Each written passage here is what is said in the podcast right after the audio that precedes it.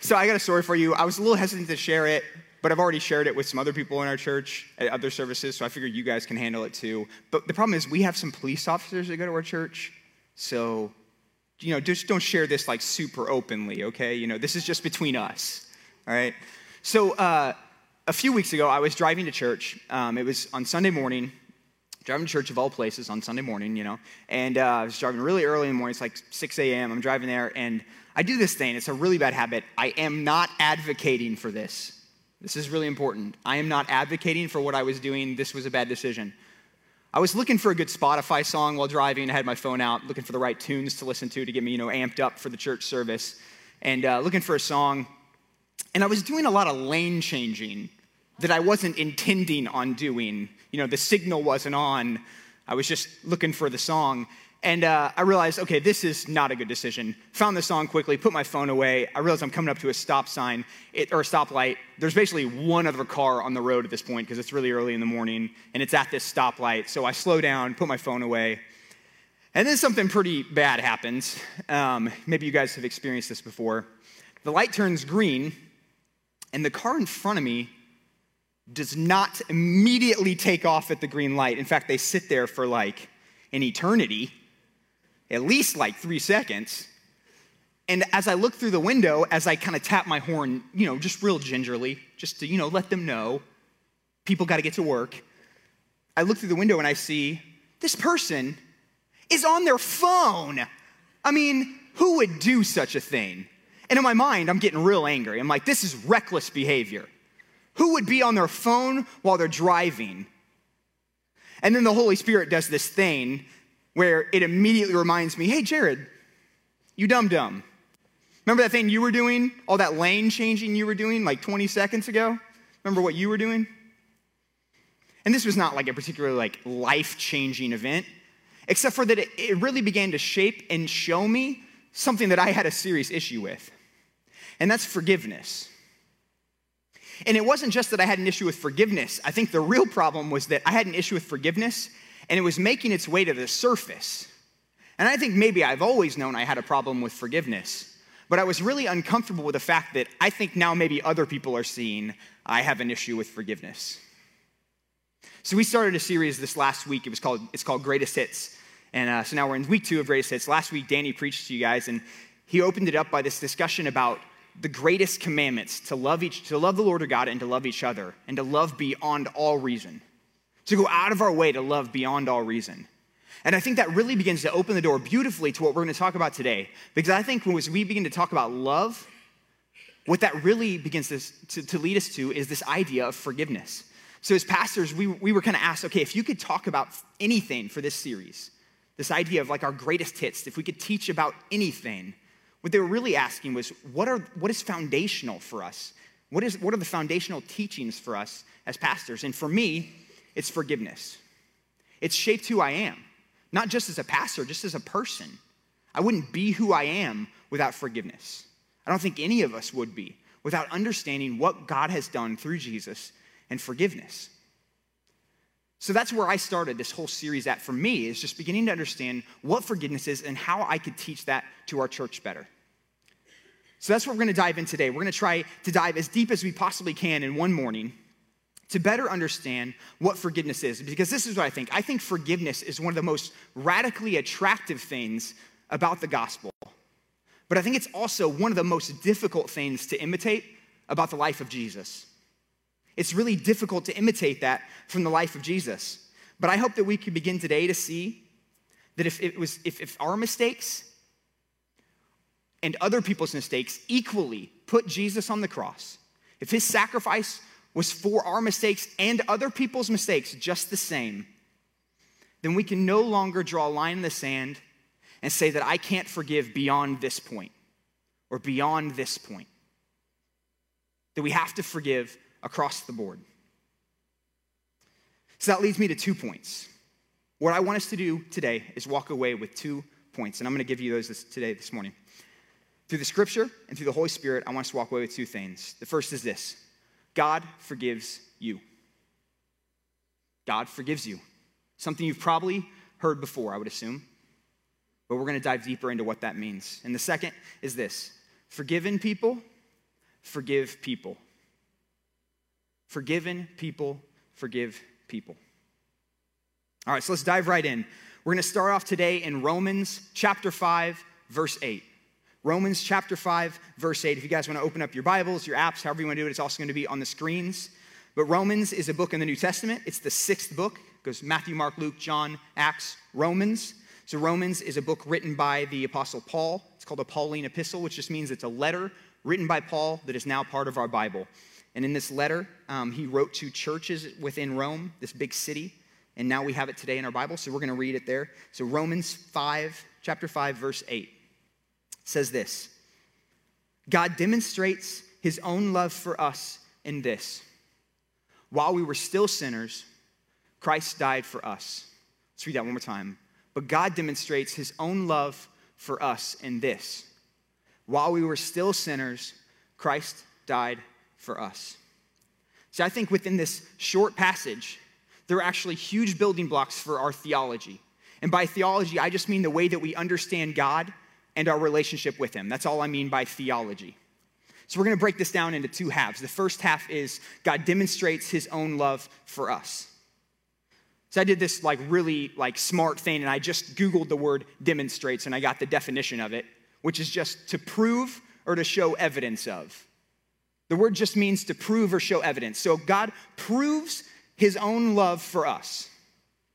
That might sound really simple, but maybe not if you really think about it. So God proves his own love for us. So not only do we have a God that loves us, which I think could potentially be earth shattering if you grew up without knowing who God is. But not only does God love us, but God wants to prove his love for us. God wants to prove his love for us. He doesn't only say he loves you, he wants to prove it. Husbands in the room, when was the last time that you proved that you loved your wife? You might be sitting there thinking, when's our anniversary? When did we get married? How many years ago was that? For me, it was like a year ago, so it's a little easier to remember. But the fact is, sometimes we think it's enough to just say it. But thank God that we don't have a God who thought it was enough to say it. We have one who wants to demonstrate it, to prove it, to show the evidence that he loves us. Which leads us to the next half. While we were still sinners, Christ died for us. While we were still sinners, Christ died for us. Why is this important? Why is it important that he did it while we were still sinners?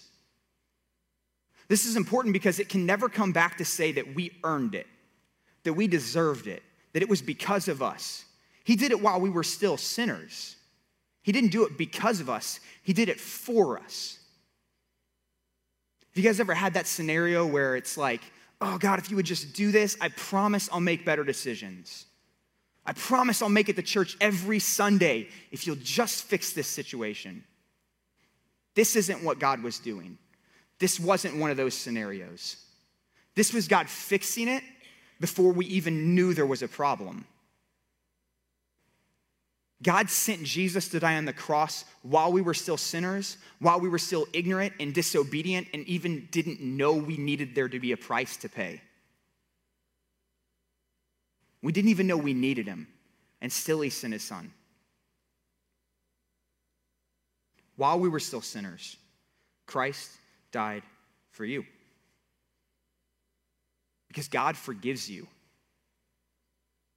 God forgives you. This is so difficult, and yet this is so simple.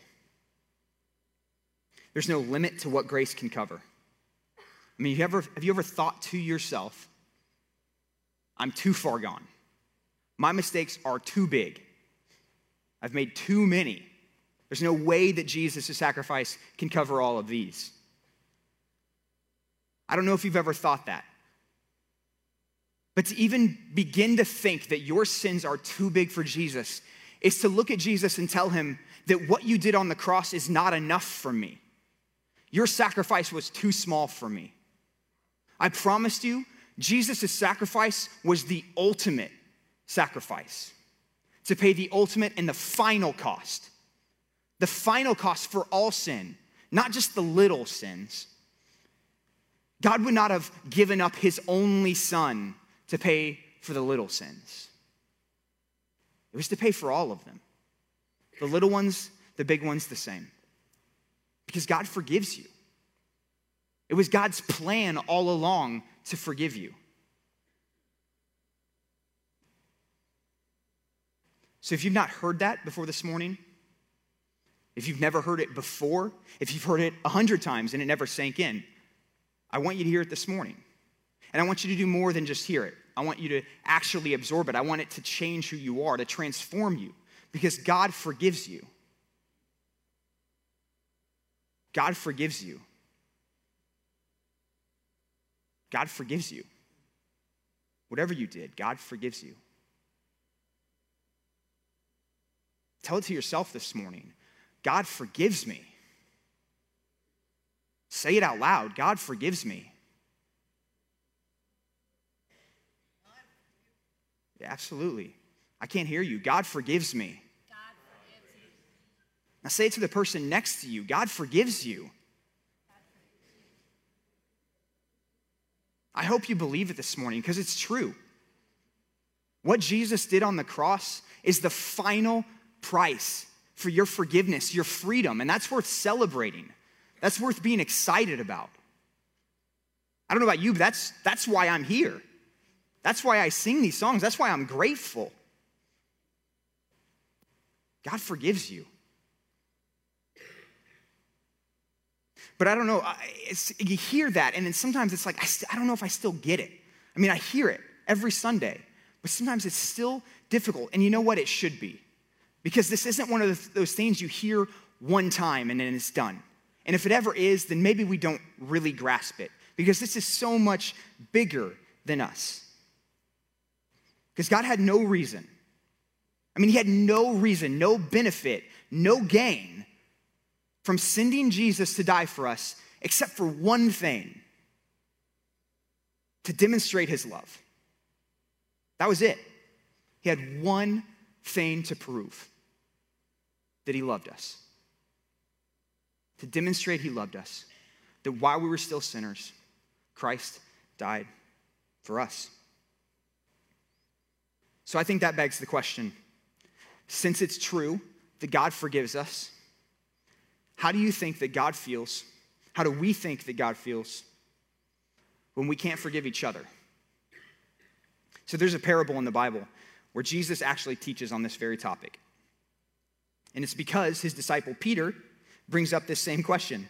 So turn in your Bibles or your apps, however you guys read Scripture. Um, we're going to be in uh, chapter, or we're going to be in Matthew chapter 18, verses 21 through 35. And this is a pretty long scripture, so we're going to be uh, walking through this here in just a minute. But I want to give you guys just a little bit of, uh, I just set it up just a little bit because um, honestly, this is kind of a heavy scripture. Um, it's what I call kind of a kick in the pants scripture. It's kind of heavy, it's kind of hard to read, and it does this thing where a lot of scripture does, where it collides with our sinful nature and it calls us to live holier lives. And I think that's what the gospel does. A lot of scripture does this, but I think sometimes it's hard to read. And that's, that's what I think about this scripture. But I want to call you guys and challenge you guys to read this with an open heart, an open mind, um, because it might challenge you a little bit, but I think it's good. And I think we need it. So if you guys would open to Matthew chapter 18, verses 21 through 35, and we're going to dive right in. Matthew chapter 18, verses 21. Then Peter came to Jesus and asked, Lord, how many times shall I forgive my brother and sister who sins against me? Up to seven times? Jesus answered, I tell you, not seven times, but 77 times. Therefore, the kingdom of heaven is like a king who wanted to settle accounts with his servants. As he began the settlement, a man who owed him 10,000 bags of gold was brought to him. Since he was not able to pay, the master ordered that he and his wife and his children and all that he had be sold to repay the debt. At this, the servant fell on his knees before him. Be patient with me, he begged, and I will pay back everything. The servant's master took pity on him, canceled the debt, and let him go. But when that servant went out, he found one of his fellow servants who owed him a hundred silver coins. He grabbed him and began to choke him. Pay back what you owe me, he demanded. His fellow servant fell to his knees and begged him, Be patient with me, and I will pay it back. But he refused. Instead, he went off and had the man thrown into prison until he could pay the debt. When the other servants saw what had happened, they were outraged and went and told their master everything that had happened. Then the master called the servant in.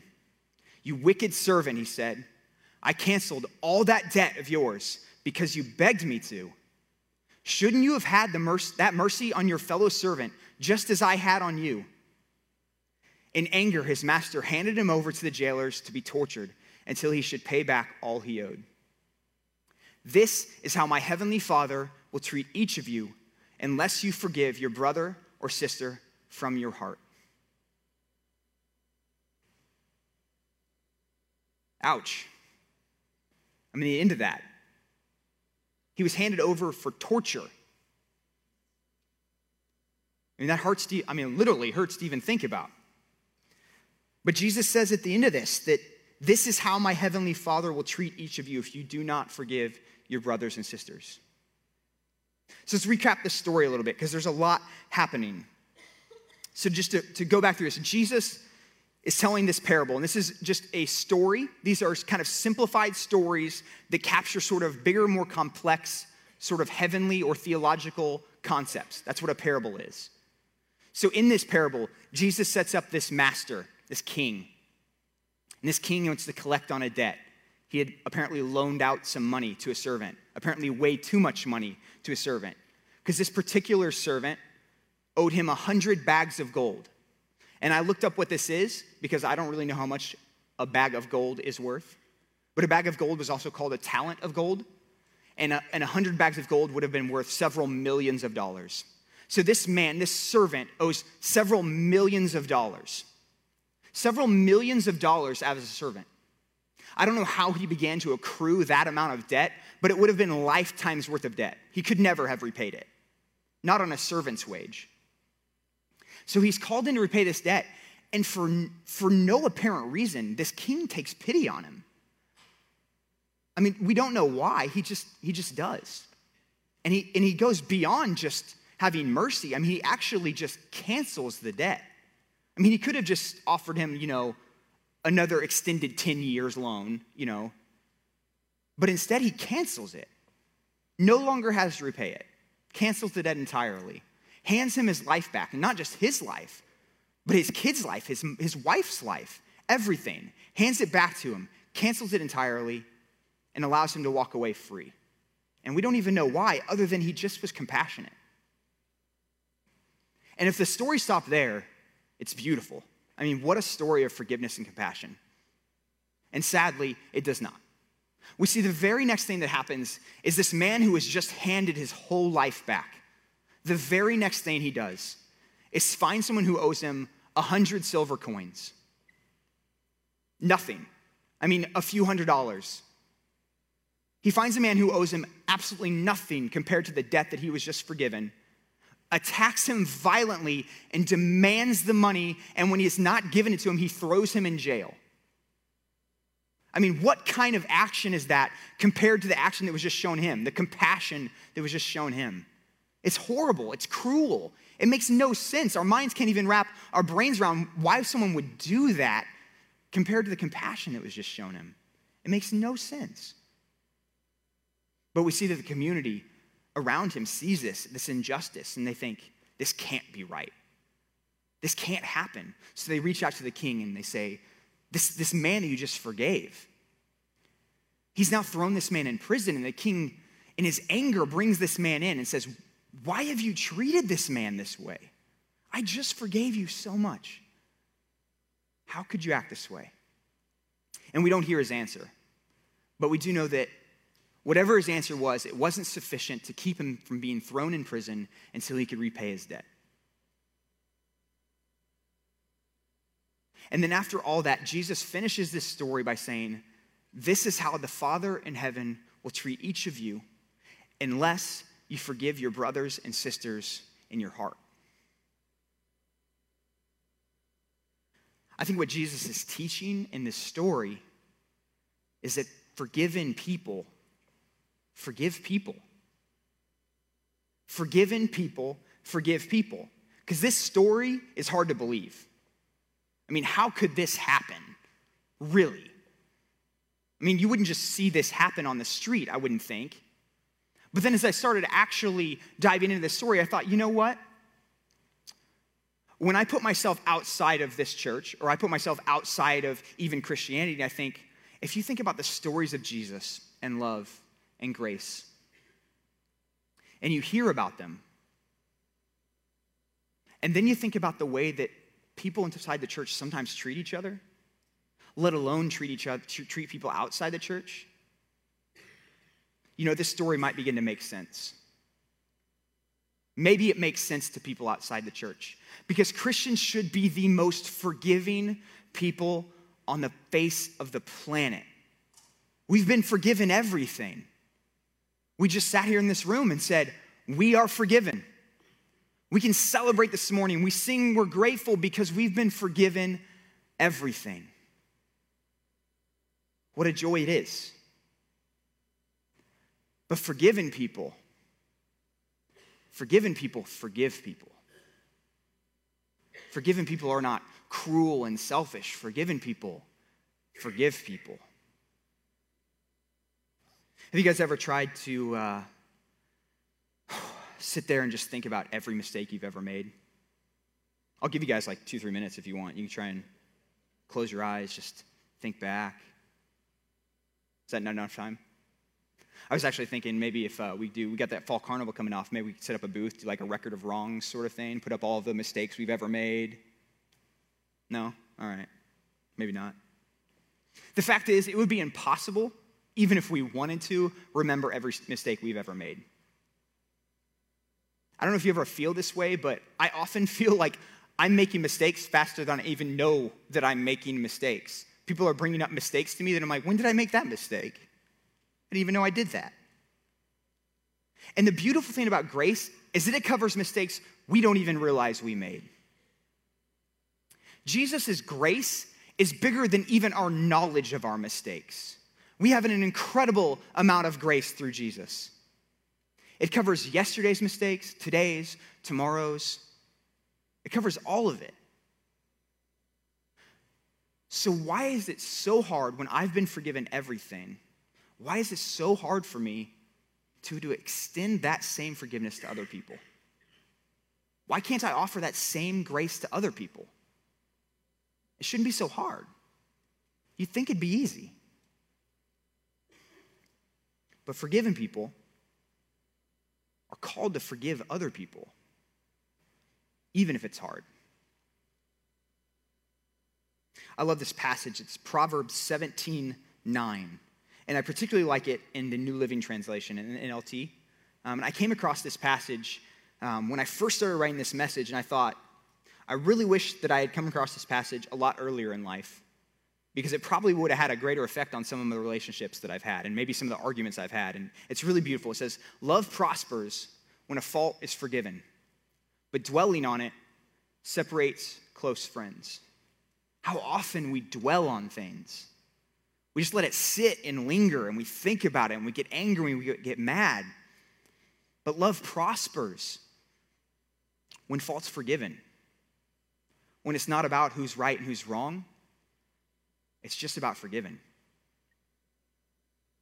We're called to be a community that not only lives as forgiven, but lives as forgiving, whatever the cost. Because that is the example of Jesus. But I think it's also important that we take a step back and we begin to talk about what forgiveness is and what forgiveness is not. Because what forgiveness is not is not forgetting about it, it's not pretending it didn't happen, it's not acting like it didn't happen, it's not burying it deep down.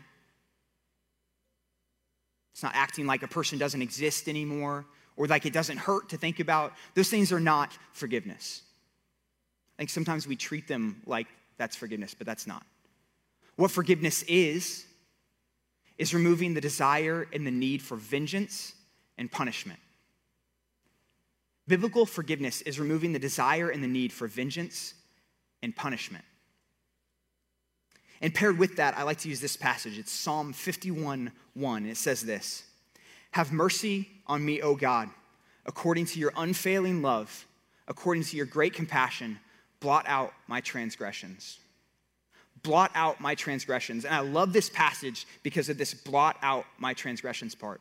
See, in the Old Testament, you'll see this blot out part, this, this blot out my transgressions, because that phrase, blot out, it points to this illustration of have you guys ever, I don't know if you've ever heard of this thing called papyrus. It's this heavy duty paper that they would use um, in ancient Israel, and they would write on this stuff, and it was, it was kind of hard to make. It was made from a root. And since it was hard to make, they didn't just want to throw it away. They couldn't just go down to Dunder Mifflin and pick up a new sheet of paper whenever they had to write again. So what they would do is they, they came up with a process by which they would clean it and bleach it and reuse it. So whenever they would do this, this process by which they would clean it is the same phrase as blot out. So when we talk about blot out my transgressions, when we talk about forgiveness, when we talk about mercy and grace, what we're talking about is not just cleaning off the mistakes. We're talking about making a new sheet of paper that is not only clean, but reusable, that we can use again. We're talking about restoration spiritual restoration, relational restoration of people. So, what this means is if you find yourself saying things like, I forgive you, but I'm never going to speak to you again. Or if you say things like, I forgive you, but you're never welcome in my home. Or maybe you say things like, I forgive you, but I don't ever want to see you near my children again. I'm telling you, we're only halfway there. We're removing the need for vengeance and punishment, but we're not allowing for restoration. We're not allowing for the relationship to be reused. We're not allowing to rebuild it. We're just removing the, the need for punishment. And that's halfway there. But here's the thing that's the hardest part. That second half is uphill. It's the hardest part because it's the part that opens up the possibility for pain. It opens the door to be used, to be taken advantage of, to be manipulated. And all of those things are hard, they can hurt. I'm not naive, I know that those things are real possibilities. But I think that if we truly care about forgiveness and we believe in the calling of Scripture to be forgiving people, then we have to be open to the possibility that that's what God's calling us to, in spite of the risk, in spite of those possibilities. See, when my wife and I got married, um, we had a quote that meant a lot to us that we really wanted read at our wedding. We thought it summed up really eloquently what we thought and dreamed that our love could be within our marriage. It's by the author C.S. Lewis within his book, Four Loves. And it says this To love at all is to be vulnerable. Love anything, and your heart will be wrung and possibly broken. If you want to make sure of keeping it intact, you must keep it, you must give it to no one, not even an animal. Wrap it carefully round with hobbies and little luxuries. Avoid all entanglements. Lock it up safe in the casket or coffin of your selfishness. But in that casket, safe, dark, motionless, airless, it will change. It will not be broken, it will become unbreakable, impenetrable, irredeemable. To love is to be vulnerable. See, I know that this quote is not about forgiveness per se, it's about love. But earlier we read Romans 5 8.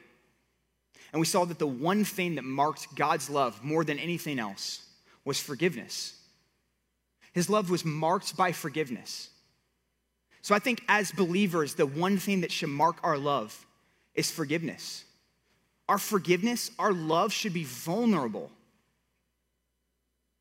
It should be vulnerable. The way we forgive should be vulnerable.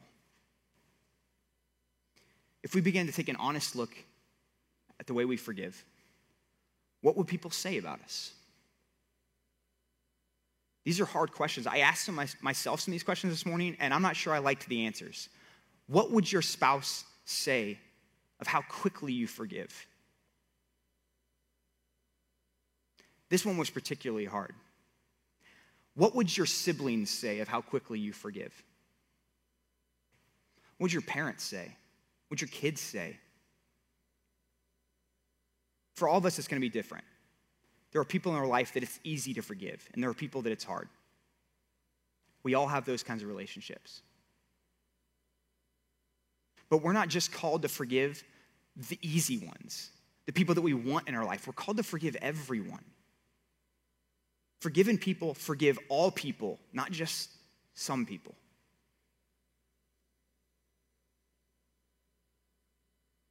Let's move to a time of response.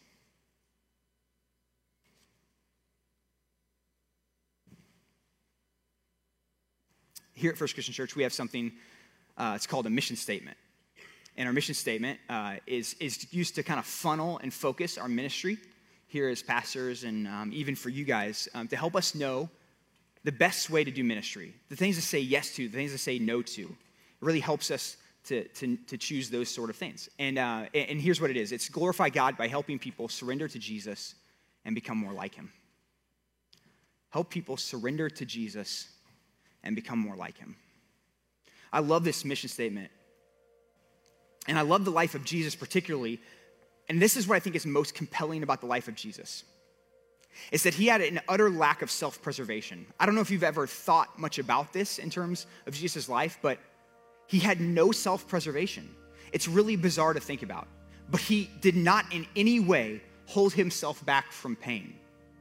I mean, he literally spent 40 days in the desert not eating or drinking. That sounds miserable. I would probably never do that. But ultimately, when we look at his, his sacrifice on the cross, he did that for a world that did not want him. He endured the cross. He was crucified and claimed guilty for crimes he did not commit. He was murdered for crimes he did not commit. He paid the price for us, endured that pain, and he was not guilty. That is a lot to endure. That's a lot of pain for people who did not claim him or want him. and we want to become more like him. We want to surrender and become more like him. As a body of believers, that's our mission to become more like him. Can you imagine?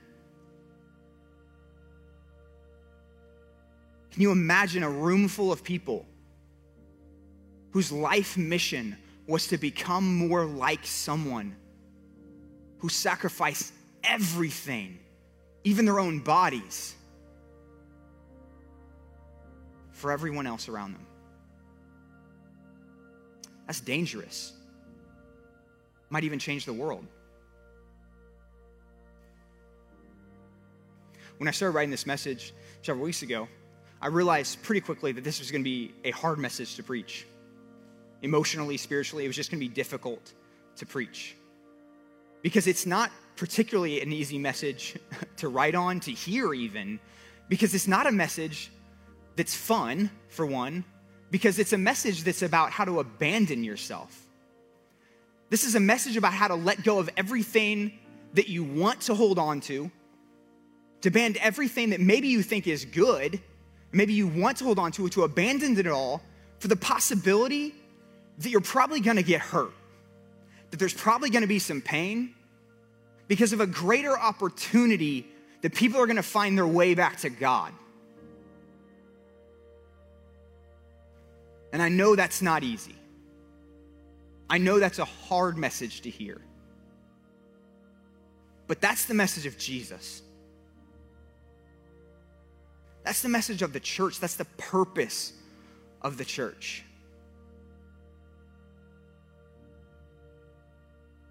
So my wife and I have uh, a home, and uh, it's kind of confusing when you come to our home because we have essentially two front doors. I don't know who constructed this thing, but it's very confusing to know where to come into our house at. And so we have two welcome mats, just so whichever door you come to, you feel welcome.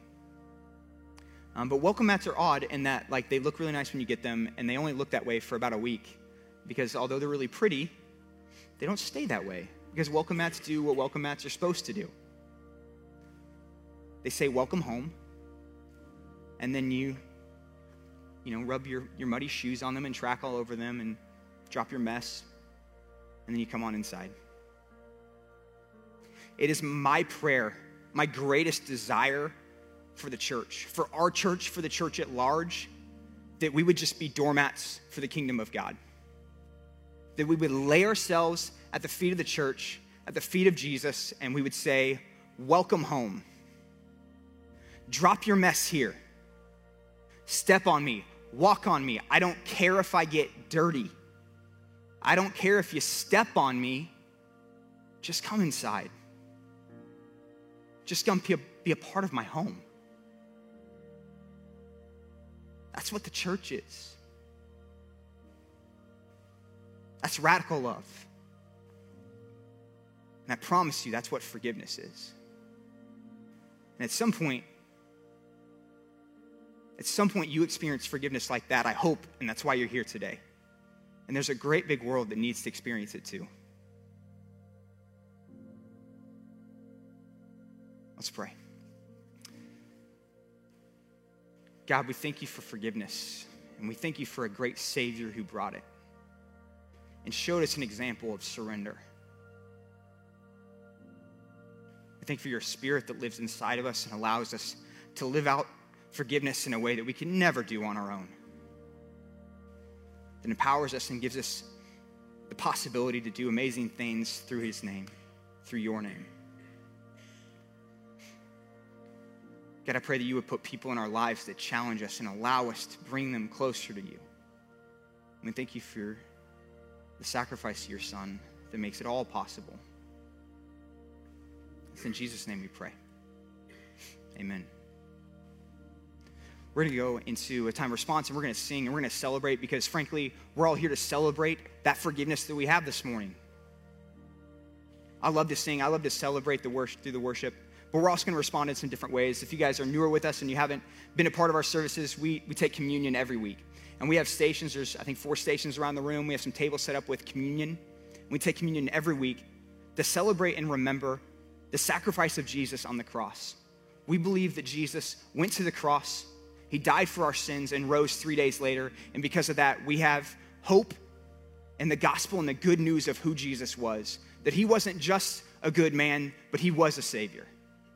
So, because of that, we take communion as a way to remember and thank God for sending his son to save us. So, during our next few songs, you guys can come up and you can take communion from the stations that are around the room.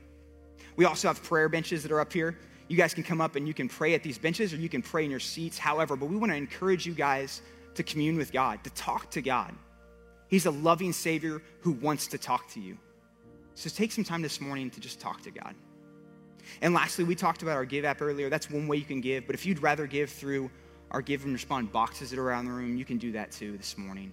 That's also a place you can drop your prayer requests. If you have any prayer requests on your connection cards, you can drop those in the Give and Respond boxes again this morning. But I'm asking you guys to go ahead and stand up if you're able, and we're going to continue to worship and sing and respond this morning.